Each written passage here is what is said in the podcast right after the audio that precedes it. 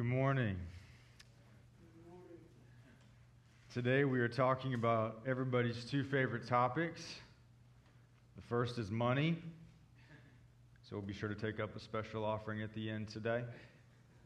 Let you make a little vow of faith, plant a little seed money. And secondly, we're going to talk about anxiety. And that's good that we're talking about anxiety, because after last week's sermon, Mark had all of us go home and immediately cancel that camping trip that we had planned for fear of being eaten by wolves. Maybe we'll just take a little walk around the block and say, oh wait, we can't.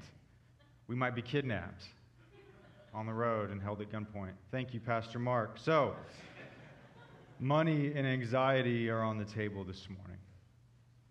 We're in the middle of a sermon series that we've called No One Can.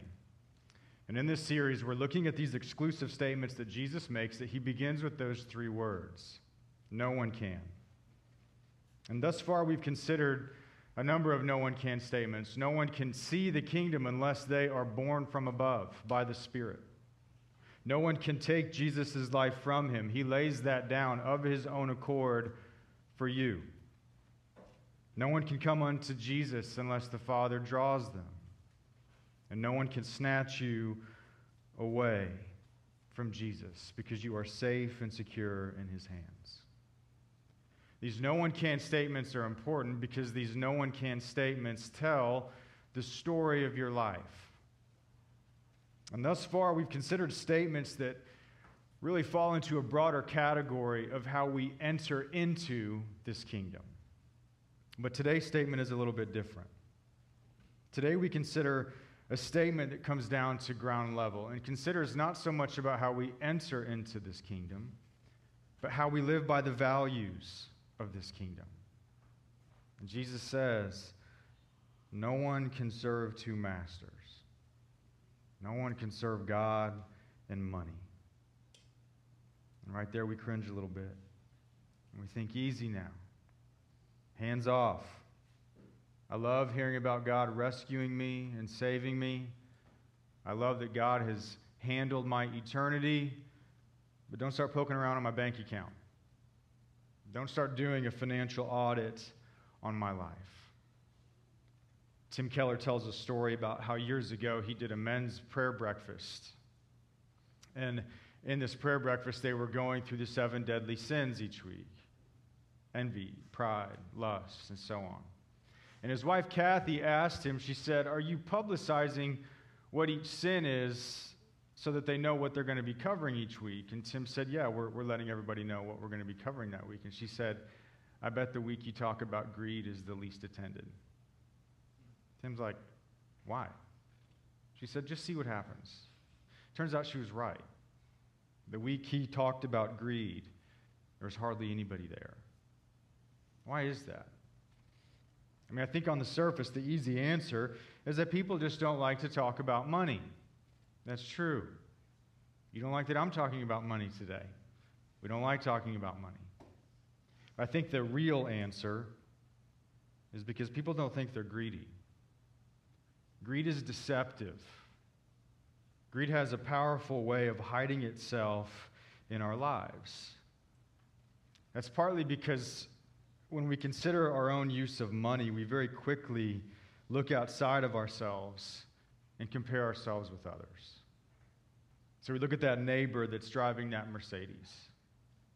Or we look at a neighbor who just posted a picture of a vacation or that home project that just got finished up. We see our neighbor or our friends that always seem to be wearing new clothes or having new toys, and we think, well, at least I don't spend money like that, right? And yet, isn't that a bit hypocritical on our part? We don't like it when Jesus pokes around on us and does a financial audit on our lives. And yet, isn't that exactly what we are doing when we compare ourselves with others? We can usually find someone else that makes us look frugal in how we spend our money. Make no mistake, greed is deceptive. Because greed can so easily hide itself, especially in a culture like ours. I read this week about a new documentary that premiered just recently on HBO. The documentary is called Fake Famous. And it's a documentary that tries to expose how ripe our culture is for manipulation. And this documentary explores the strange world of social media influencers. And if you don't know what an influencer is somebody that can make money simply because they have a lot of followers on social media, and so businesses pay them to advertise their products through their accounts because of the exposure that it will give these businesses. The documentary talks about the fact that it used to be that people were famous because they had a skill. They were an artist, they were an author, they were an athlete or an actor or a chef. Can I get an amen, Kenny? They had some sort of skill that made them famous, but now, due to the onset of reality TV, people are just famous for being famous. And so in this documentary, the filmmaker took three normal people to set out on a little quest to see if he could transform these people into influencers and make them fake famous. So he started off by giving each of them a makeover, and then he used a few $1,000 so that he could buy thousands of followers for each of their social media accounts, which really were just bots posing as followers. And lastly, he rented a mansion and private jets for photo shoots. And the filmmaker is trying to point out that none of this has to actually be true. The whole industry is built on simply presenting a lifestyle that people want to mimic. In fact, he said it's a no-questions-asked kind of industry because it's in no one's best interest to expose the deception. As long as a certain lifestyle is fabricated, then, well, the rest is history and the money is made. And you might think, oh, what a weird little subset of our culture. No, no, no. Hardly. There was a recent study that just came out, and it said it surveyed children between the ages of 6 and 17. And it found that 50% of children between the ages of 6 and 17, when surveyed, said that their career of choice is to be an influencer. 50%. Billions are made in this manufacturing of online lifestyles that have zero connection with reality. And the filmmaker, Nick Bolton, he summed it up quite nicely. He said it's an industry that has monetized making you feel worse about your life because of what you don't have. Now, what's my point? Well, who's going to feel greedy living in that type of culture? Who's going to feel greedy living in a culture that is obsessed with excess, lifestyle brands, influencers, and a media machine that constantly shows you what you could have and constantly reminds you of what you don't have? It's the very envy that drives people to follow these accounts that hides the very greed that drives the industry. Always giving us a built-in excuse that says, well, at least I don't have that. How could I possibly be greedy? But Jesus talks about money differently, in a completely different way. He doesn't say, blessed are those who spend less than their neighbor. Instead, he wants to reorient you. He doesn't want you to look outside yourself. He wants you to look at the inside. Because money isn't about your relationship with others. It's about your relationship with God. And Jesus says that the place that money has in your life reflects the place in which you've placed God in your life, which makes money an incredibly important topic in the life of faith, which is why Jesus talks about it so much. It's because he loves you. It's because he wants you to have real wealth. And so if you're honest with yourself this morning, what's your relationship with money? How often do you think about it? Do you feel like you have too little? I'm positive nobody just thought that they have too much. If so, please, let's talk after the service. But honestly, do you live in constant worry about whether you're going to have enough? Do you live in this constant cycle of buy it now and buyer's remorse? Where does money fit in your life? What power does it wield? And that's an important question to think about, because Jesus, at the heart of his teaching on money, he tells you exactly where money wants to fit into your life. He says that money wants to sit on that throne inside your heart. It resists being a servant, and instead, it wants to be served. It wants to master you. It is masterful in its ability to prey on the subconscious insecurities and desires that influence us in ways in which we aren't even aware of. So in his teaching in this passage, Jesus wants to reorient us by beginning with a simple kingdom perspective of life. It's not complex. He says in verses 19 to 21, he says, do not lay up for yourselves treasures on earth, where moth and rust destroy and where thieves break in and steal. But lay up for yourselves treasures in heaven. And so for us to have the kingdom perspective that Jesus wants us to have, and for us to have the kingdom perspective towards money and its place in our lives, Jesus just starts by placing the two realities of our existence right in front of us, earthly and the eternal. And he says to focus on the imperishable riches that come and are stored up through a life of faithful discipleship and devoting yourselves to the kingdom and the purposes, the plans, and mission of God, instead of focusing on the perishable riches of this world. It's quite simple. But don't start immediately going to extremes with that. Because Jesus doesn't say, store up treasure in heaven by renouncing all earthly wealth. Jesus doesn't say, store up treasure in heaven by never owning anything or emptying your bank account as soon as you leave. He's not trying to make you feel guilty because you have a healthy 401k. He doesn't say that. Because what he's after isn't about how much you own. It's about what owns you. He wants you to live in light of eternal realities, to live in light of the fact that this life is but a vapor. It's here and gone in a moment. And Jesus doesn't want us just to give mental assent to that fact every time we attend a funeral. He wants that reality and that truth to shape how we live each and every day. And that's hard, isn't it? Yeah, I know it's hard for me. We know how easily those two realities get lopsided and reversed. How we can stew over earthly treasure and how little we can think of heavenly treasure. On Christmas Eve, just a few weeks ago, I drove my wife's car to Target to do a last-minute curbside pickup order. And as soon as I got there, it was crazy traffic, people doing last-minute shopping, people all over the place.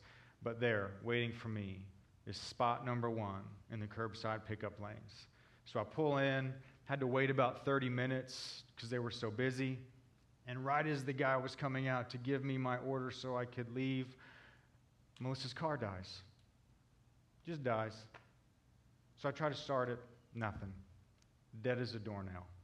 I'm like, this is fantastic. Merry Christmas. So a white knight in shining armor named Matt Fuquay arrived with his noble steed, Ford F-150, to jump me in this crazy, chaotic parking lot. Then I tried to get it to the mechanic the following week, but he was closed for the week of Christmas. And so finally, it turned into a week-long ordeal. The alternator went out, $600. Bam. All right, life happens. We can get through this. 2 weeks later, I leave the church building after Sunday worship services, get in my truck. Nothing. Wouldn't start. Dead as a doornail. So I had to call Melissa, told her to come, give me a jump. So she loads the kids up in the car and drives up. And as I'm sitting in my truck waiting for her to get there, I'm thinking, I just spent $600 so that she could just drive up to jump me right here in this moment. So then I had to take my truck in. Its alternator went out. And as I'm sitting there swiping my card, I am not thinking, Lord, I just glory in heavenly treasure right now. This earthly wealth is nothing compared to the eternal riches that await. No, none of that. My thoughts could be expressed by the words of the great prophet, the Notorious B.I.G. Mo money, mo problems. Takes a lot of money to live in our world, especially our corner of the world. Things fall apart. Cars break. Your kids need braces.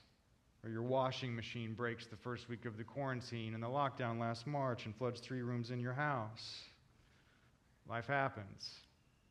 And that is exactly the point of Jesus' teaching here. He wants you to see the world as it is, not the way you want it to be. This broken world constantly pushes back against the accumulation of wealth, security, and comfort. Why? Because thorns and thistles it shall bear for you, only by the sweat of your brow. And really, to cling to the treasures of this world is, in the end, completely unreasonable. Because no matter how hard you and I try, we can never make this world work for us. It will never be heaven. And we know this to be true, don't we? We inherently know the value of earthly treasure and how fleeting it is. It's for the same reason we all know obituaries don't list a person's net worth. How silly and awkward would it be if they listed out their assets and all the details of their financial portfolio? Why? Because who cares? What's it all amount to? Nothing. It amounts to absolutely nothing. We inherently know that in death, there is no upper, middle, or lower class. We all leave this world flat broke. And even as Christians, we know how we can devalue the eternal wealth and riches that a life of faithfulness can store up, and how instead we focus on earthly treasure, knowing full well we leave all of that behind. And our priorities get lopsided. Why? Because our view of wealth is an issue of the heart. Where your treasure is, there your heart will be also. That's why Jesus then moves on to verse 24 and he says, no one can serve 2 masters. No one can serve God and money. And we still try to figure out a way to make that work, right? Like, are you sure, Jesus? Like, we can't come up with a deal. I can't do both. And he says, no. No one can serve 2 masters. No one can serve God and money. But the real question is why? Why is that the case? The reason is because both God and money vie for that same real estate in your life. They both want to sit on that throne inside your heart. And your heart can't ultimately be divided between the two. Devotion to one sacrifices devotion to the other. Jesus wants you to see not money as something that you have, but to recognize that money wants to be your master. How so? Well, let's just unpack it from a different angle. Think about Jesus' statement like this. We approach money in the same way that we should approach God. We approach money in the same way that we should approach God. Or more simply put, we replace God with money. So we desire security, do we not? I know I do. We want to feel safe. We want to feel secure.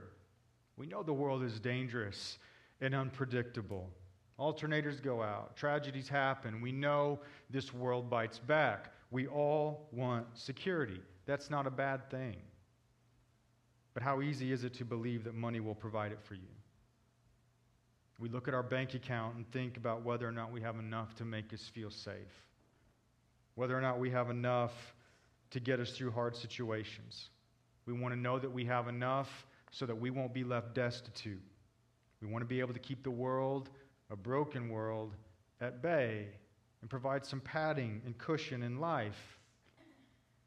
And whenever money begins to sit on that throne, we start to believe that it can give us control and power over circumstances and situations in life. And sure, you may have enough money to allow that illusion to last for a while, but one day it won't. One day, everything that you have will be able to do nothing to stop or remove that diagnosis. It will never be able to bring back what you really value in a loved one. That's the thing about illusions. In the end, they don't last. We want money to provide us with that security, and so our hearts say, like the psalmist, "You are my refuge. You are my high tower." We look to money for security, but we also look to money for satisfaction. Because who hasn't thought, man, if I just had that? If I just had that. I mean, how many times in a week do we think something along those lines? Man, if I just had that, wouldn't life be better? And all the unreasonable things that we think. You know, if I had that, I'd probably never buy anything else again. Like, I would just be so satisfied with that. I'll never spend any more money on toys or trinkets. Life would be so much better. We've all thought that because we're constantly presented with toys and buying options and lifestyle brands and lifestyle products that promise to make life exactly what we want it to be. Order, peace, rest, joy, all of these things can be yours. And it's in this world of endless lifestyle possibilities that our money preys on all of that dissatisfaction and hunger for something more that's within us. And money makes promises to you. It says what? It says, "Come to me. I'll give you rest. I'll lead you beside still waters. I'll restore your soul." This is exactly why Jesus says no one can serve two masters. Because your money will try to sell you the same promises as your God. It wants to sit on that throne and make you think that you can circumvent your need for God. And when that happens, it creates the deception that money is serving you. But in reality, you are serving it because you give it your trust and devotion. And whatever has your trust and devotion has your heart. And whatever has your heart is your master. So how do you know if that might be you? Well, very simply, the result of a wrong view of money, when it begins to sit on that throne in our hearts, is that it actually becomes an incredible source of anxiety in your life. Because you live in this constant realization that it makes promises that it can't keep. And it's the anxiety that comes from still believing them. Anxiety that comes from feeling like you don't have enough, afraid of what might be around the corner. The anxiety that comes from feeling vulnerable in this unpredictable world. Or maybe it's just the anxiety that comes from just being discontent with life, feeling dissatisfied and discontent because you constantly feel like something better is out there. It's the type of anxiety that settles into our lives when we look to money to provide what in the end only God can offer you. So how does Jesus speak to that anxiety? What does he say? Well, he says in verse 25, "Therefore I tell you, do not be anxious about your life. Is not life more than food, and the body more than clothing? Is not life more than food and the body more than clothing?" Do you see how Jesus wants you to see life as it really is? But in that, he also wants you to see and know something more. Life is more than food. The body is more than clothing. Your existence is about knowing and experiencing something more. Listen to his words to you in verse 26. He says, "Look at the birds of the air. They neither sow nor reap, yet your heavenly Father feeds them. Are you not of more value than they?" Are you not of more value than they? In verses 28 and 30, he says, "Consider the lilies of the field and how they grow. If God so clothes the grass of the field, will he not much more clothe you? Jesus wants you to know exactly what that more is. And it begins by recognizing that you don't just have a God, you have a heavenly Father who is rich in power and provision beyond measure, and to him you are precious. To him you are precious. You are his child. You are his son. You are his daughter. What Jesus is doing is that he's presenting to you the only remedy for this kind of anxiety. It's realizing your value to your heavenly Father. It's realizing your value to your heavenly Father. Because doesn't anxiety make you feel so small and insignificant? Doesn't it make you feel alone? Who feels like they really matter when they're anxious? And yet Jesus here comes along and asks you, why do you think you are worth so little? Why do you think you are worth so little? What in this world would you give your child for? Is there anything at all that you would sacrifice just one of your children for? No. And yet you have a story where God gave his only son for you. Behold the generosity of your Father. A Father that wouldn't spare his own son. A Father that resurrected your heart so that you could see his kingdom. And a son that said, no one can take my life from me. I lay it down of my own accord for you. As an expression of my love for you and the Father's love for you. Do you know how valuable you are to the Father? Why would he let you fall apart? He wants you to know your value to the Father, but he says you will not find him out there when you begin to compare yourself to the world. He doesn't operate by buy it now and next day delivery options. He says you have to find it by meeting him in the very place he wants most.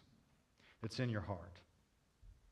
This is why Jesus stresses the importance of seeing the world as it is, because then you're ready to stop looking outward. And you start looking inward at your own heart. And it's in those moments of anxiety and restlessness that in the end, what's he saying? Those are actual real opportunities. Because then you start to look inside and you begin to start asking real questions. What am I afraid of? What am I scared of? What is it that I expect to happen? What am I really looking for? Why am I so discontent and dissatisfied? Those are the questions that are searching for something better than this world can offer you. It's because then, in that moment, you look inward and you recognize all of that angst, all of that turmoil within you. You recognize that there's nothing in this world that's going to provide it. It doesn't exist.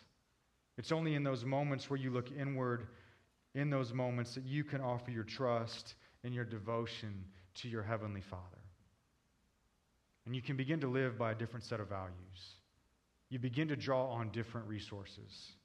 And you begin to know this Father to whom you are so precious. And it's only then and it's only there that you will ever find the security and the satisfaction that you desire. It's easy when we think about money to think of God as some cosmic tax collector that just comes to take his cut. That isn't how Jesus talks about money, is it? We struggle to remember that God wants us to give him something far greater than our money. It's because he wants to give us something far greater than money can buy. He wants more of your heart so that you can have more of him. A good friend of mine told me a story about whenever he was first married, didn't have 2 pennies to scrape together, had hardly anything, living week to week, day to day. And they were at a church service, and the pastor was talking about generosity and seeking first the kingdom, the themes of our passage today. And as he was preaching, this person just said they felt so convicted. They felt like they needed to give. And so they wanted to give, and they wrote a check right then and there. And they gave something that they felt was generous, and it was sacrificial. Went on. 3 days later, they were looking at their bank account and realized they'd made a mistake. They'd overdrafted their bank account by hundreds of dollars. Total mistake. Simple mistake. But sitting there with this large overdraft on top of those overdraft fees, and you know when you have hardly any money, those overdraft fees feel like they are insurmountable, and all that anxiety just rushed in that moment like, my God, what am I going to do? And then right about then, the phone rings. And he picks it up. They say, hey, is this so-and-so? And they say, yeah. And he said, look, I'm a deacon at this church. And he said, I'm really embarrassed to call you, but today, I put my pants on, and I found your check in my pocket. I have no idea how it got there, but I did the count on Sunday, and I found it in my pants pocket today. The problem is that I washed them, and your check is pretty much destroyed, and I could barely make out your name to even know whose it was. So I'll be sure to bring it back to you on Sunday. Thank you. Click. And in talking with that person afterwards about what that taught them, they learned something profound that they've never forgotten. They felt God communicate to them in that situation, I'm not really after your money. I'm after your heart, and you can trust me.